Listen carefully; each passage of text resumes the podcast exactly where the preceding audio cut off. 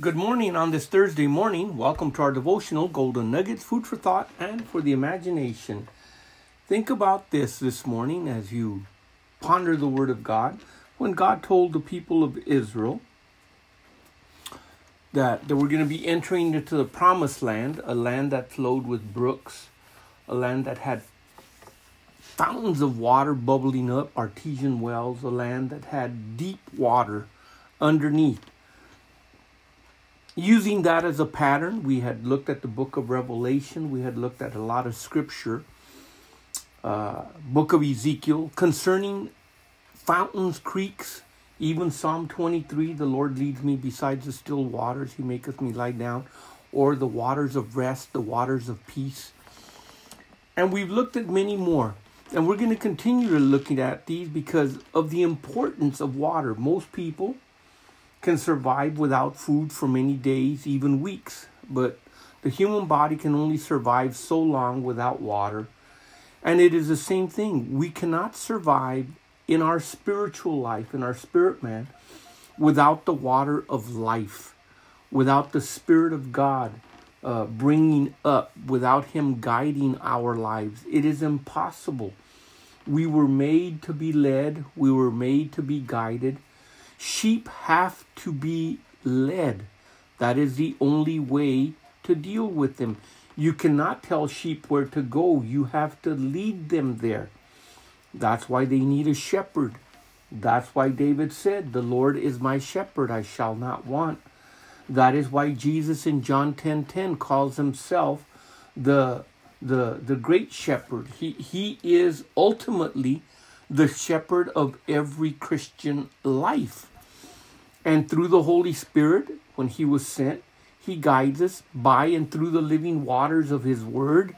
He nourishes us. And through the intimate relationship that we spend time with Him in prayer, in worship, in seeking Him, the deep things of God that He wants to unveil and relieve and and and reveal to His people, His prophets, His sons, his workers, his individuals that are intimate with him, he will reveal to them his very covenant and make it known unto them. But these are the deep things of God that only the Spirit of God can draw up according to the book of First Corinthians in chapter 2. So today we're going to pick up and start off in Psalm 135, verse 6. Whatsoever the Lord pleased, that he did in heaven and in earth and in the seas and all deep places. Notice, all deep places. In the book of Deuteronomy 33, verse 13, it says, And Joseph said, Blessed be the Lord, blessed be, he said, Blessed of the Lord be his land, for the precious things of heaven for the precious dew, for the deep that crouches beneath. Psalm 65, verse 9 says, Thou visitest the earth and waters it. Thou greatly enriches, enriches it with the river of God, which is full of water. Thou preparest them corn when thou hast so provided for it. So if God does that to the earth, and remember, we are of the ground, we are of the earth, but we're also spirit and we are soul. And our soul and our spirit need just as much to be restored, and our soul needs to be refreshed and enriched and renewed in God by the life giving water, by the life giving spirit, by the life of God Himself bringing it into our lives and then also allowing that life to be made manifest in our physical bodies so that through us in turn we may be able to bring forth that water which others are looking for. It says in verse number 10 of psalm 65 thou waterest the ridges thereof abundantly. Thou settlest the furrows thereof Thou maketh it soft with showers. Thou blesses the springing thereof. So we can see that the rain of God causes a lot of good. A lot of good. Now, in Noah's day, of course, that was very different. It, it, it literally drowned everybody. In verse 11, it says, Thou crownest the year with your goodness, and the path path drop with fatness. Verse 12, They drop upon the pastures of the wilderness, and the little hills rejoice on every side.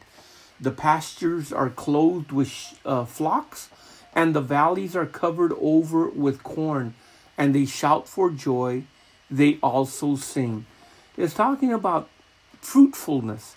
As the rain and the water have come down, as the springs and the creeks and the rivers and all of these have provided water, things become fruitful. Things begin to grow. That's why blessed is the man that meditates. Blessed is the man that follows. Blessed is the man that trusts in the Lord, because he shall be like a tree planted by the rivers. You will be fruitful in your life. You need that, that water that is provided, that spiritual water, in order for the fruit in our lives to develop, to reach maturity, to be able to be harvested and be able to provide where it's needed. In the book of Joel, in chapter 2, in verse 23, it says, Be glad then, you children of Zion, and rejoice in the Lord your God, for he has given you the former rain moderately. He will cause it to come down for you. He will cause to come down for you the rain, the former rain, and the latter rain in the first month. So, once again, talking about the prophecy of Joel here, which Peter preached upon, he said, This is that which Joel spoke about. And he was talking about the outpouring of the Holy Spirit. The Spirit coming upon people, the pouring out almost like rain upon individual lives throughout the planet, and God watering his people the people receiving the Holy Spirit, and then, of course, the people following, being led, and yielding to the Spirit of God. And then it says in John chapter 7, verse 38 He that believeth on me, as the scripture has said. Remember scripture? Old Testament. That's what they had only at that time. He that believeth on me, as the scripture has said, out of his belly shall flow rivers of living water. Now you know for certain that nobody has ever seen a river flowing out of somebody else. But it's talking about the flow of the Holy Spirit, living waters, waters that are alive. In other words, it is something that is fluid, something that takes on the shape of wherever it is poured into. And then, of course, it provides the nourishment necessary to cause growth, to cause refreshing, restoring, rest, all of these things. And then we see in verse 39, Jesus said, But this he spoke of the Spirit, which he that believed on him should receive, for the Holy Ghost was not yet given, for that Jesus had not yet been glorified. So Jesus himself identified these waters flowing out of the life of an individual as the Holy Spirit. Then, of course, in the book of John, in chapter 4, it talks about the wells of salvation, the artesian well flowing out. So we have the wells of salvation, we have the rivers of the living water of the Holy Spirit in our lives. So when we begin to take these things, if Israel was going to be watered with brooks and with creeks and with streams and with rivers and with lakes and then with fountains from the deep artesian wells and then the water that was beneath in great depths then we are to understand also that our spiritual walk the more time we spend in prayer, deep prayer, the more time that we spend in meditating upon the Word of God, and the more time that we spend feeding and nourishing our inner man, with that with that word, that living word, those living waters, then we can ask God to help us draw out of those deep wells that that water that is absolutely life-giving and nourishing things that God can only provide to those that are willing to pay a price to seek to wait upon him it does not come freely, but this does cost you. But there are many things that the Bible does say are free. And one of those is salvation. He provides it for us free, even though it cost him. But it's going to cost us later in the depths that we follow him, how much we are willing to yield and serve him. Now, in John chapter 3 and verse 5, it talks about a different type of water. It says, Jesus, ver- Jesus answered, Verily, verily, I say unto you, or thee, except a man be born of water and of the Spirit, he cannot enter into the kingdom of God.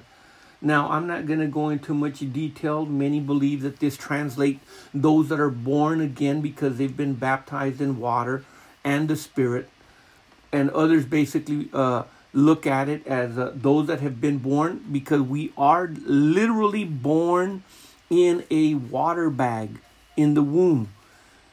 And then, of course, once it bursts, then uh, we come into this world. But others will take that to mean we're born of the water of the Word of God and of the Spirit. Of course, both of those can be representative of water also.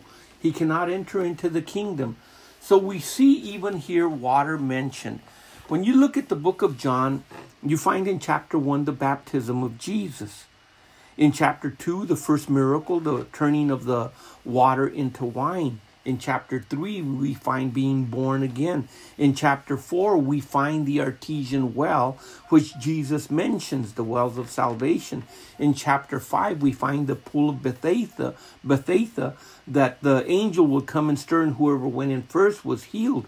In chapter 6, we find Jesus walking on water. In chapter 7, he talks about the Spirit of God coming and rivers of water flowing out of him of course, talking about the Holy Spirit. And as you read the book of John, you begin to see this pattern where water was involved in many of the things that happened in those particular chapters.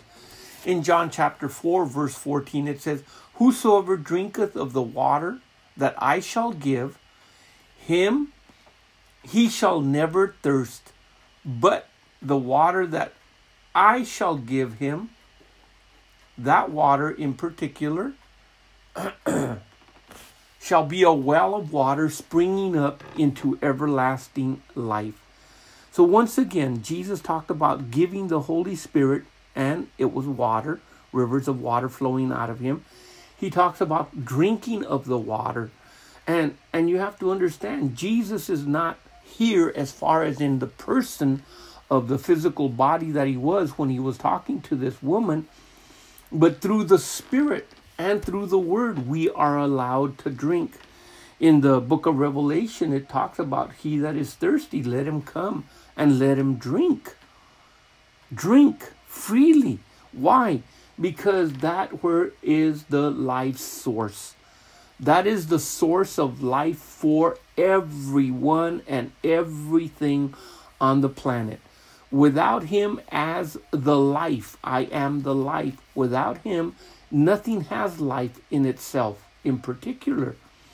In the book of uh, Proverbs, chapter 18, verse 4, it says, The words of a man's mouth are as deep waters, and the well springs of wisdom as a flowing brook. So uh, we begin to see now the brook and the man's words also now being used as a type as flowing brooks and as deep waters. It says in Proverbs 20, verse 5 counsel in the heart of man is like deep waters. which we just read in 18. But a man, but a man of understanding will draw it out. There's the difference. There's the difference of knowing what to do with the water that we are provided. Well, consider this food for thought. I know I gave a lot of verses today, but consider it food for thought and for the imagination. Meditate upon these things, ponder them, and then give yourself to prayer. Give yourself to the study, the meditation of the Word. Allow yourself to yield to the Holy Spirit and have Him teach you. Ask God to help bring the deep things of God, the counsel that God wants to bring out of, out of our lives, like drawing it out of a well. Keep looking up. Our redemption draws nigh. Jesus is coming soon. He said so. I believe it. But until then, the Lord richly bless you. In Jesus' name, amen.